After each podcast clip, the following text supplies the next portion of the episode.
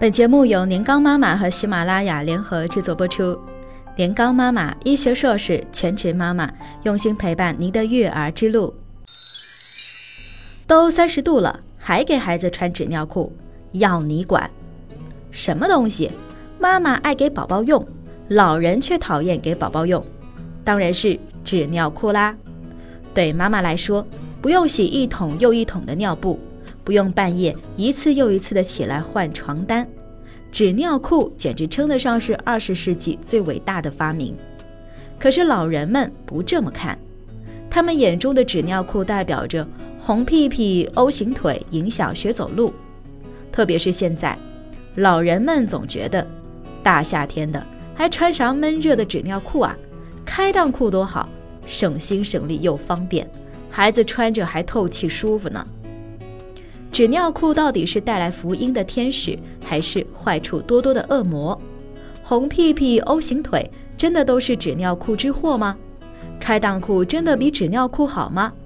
今天咱们就来好好说说宝宝的护臀大业那点事儿。谣言粉碎机：红屁股真的是纸尿裤引起的吗？哎。尿液、便便对皮肤的刺激才是红屁屁的罪魁祸首呢。预防红屁屁，最重要的是要减少屎尿和皮肤长时间的直接接触。也就是说，引起红屁屁呢，不是纸尿裤，而是不勤换纸尿裤。O 型腿和纸尿裤有关系吗？新生宝宝啊，腿呢都会有点弯，长大之后呢，就会自然的伸直。只要它的膝盖关节啊，在一条直线上，就没有什么大的问题了。初学走路时的宝宝的 O 型腿，也都是在正常发育的一部分，到两岁左右会消失。妈妈们呢，就不用担心了。纸尿裤有会影响宝宝以后的生育，是真的吗？纸尿裤没有不透气的薄膜层。只要及时更换，不会造成阴囊部位温度过高，也不会影响以后的生育的。至于有的宝宝使用纸尿裤后发生阴囊的红肿，多半是和过敏或者是纸尿裤更换不及时所致。而这些红肿是皮肤感染，不会损伤宝宝的生殖系统的。那纸尿裤会影响自主如厕的能力吗？宝宝到了一定的阶段呢，就应该训练自主的如厕了。这跟穿不穿纸尿裤是没有半毛钱关系的。两岁左右的宝宝会出现对自己上厕所感兴趣，也有部分宝宝呢要等到两岁半甚至更大。太早开始训练呢，不仅可能造成孩子的脱肛，还会导致宝宝需要更长的时间来训练如厕。纸尿裤，妈妈省心的好帮手呀！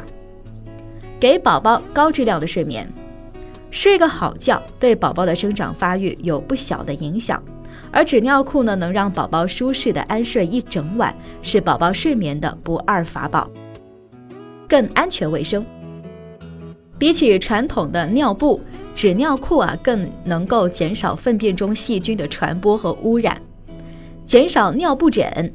尿布疹的出现和屁屁长时间的接触屎尿是有关的。使用尿不湿能让小屁股保持干爽，只要及时更换，告别尿布疹啊是妥妥的。解放双手，省心省力，方便好用的纸尿裤能够大大的减少清洗、消毒等的物质和时间的成本。纸尿裤就该这么挑，选择吸收性、柔软性、弹性都好的。尿湿指示条不能缺。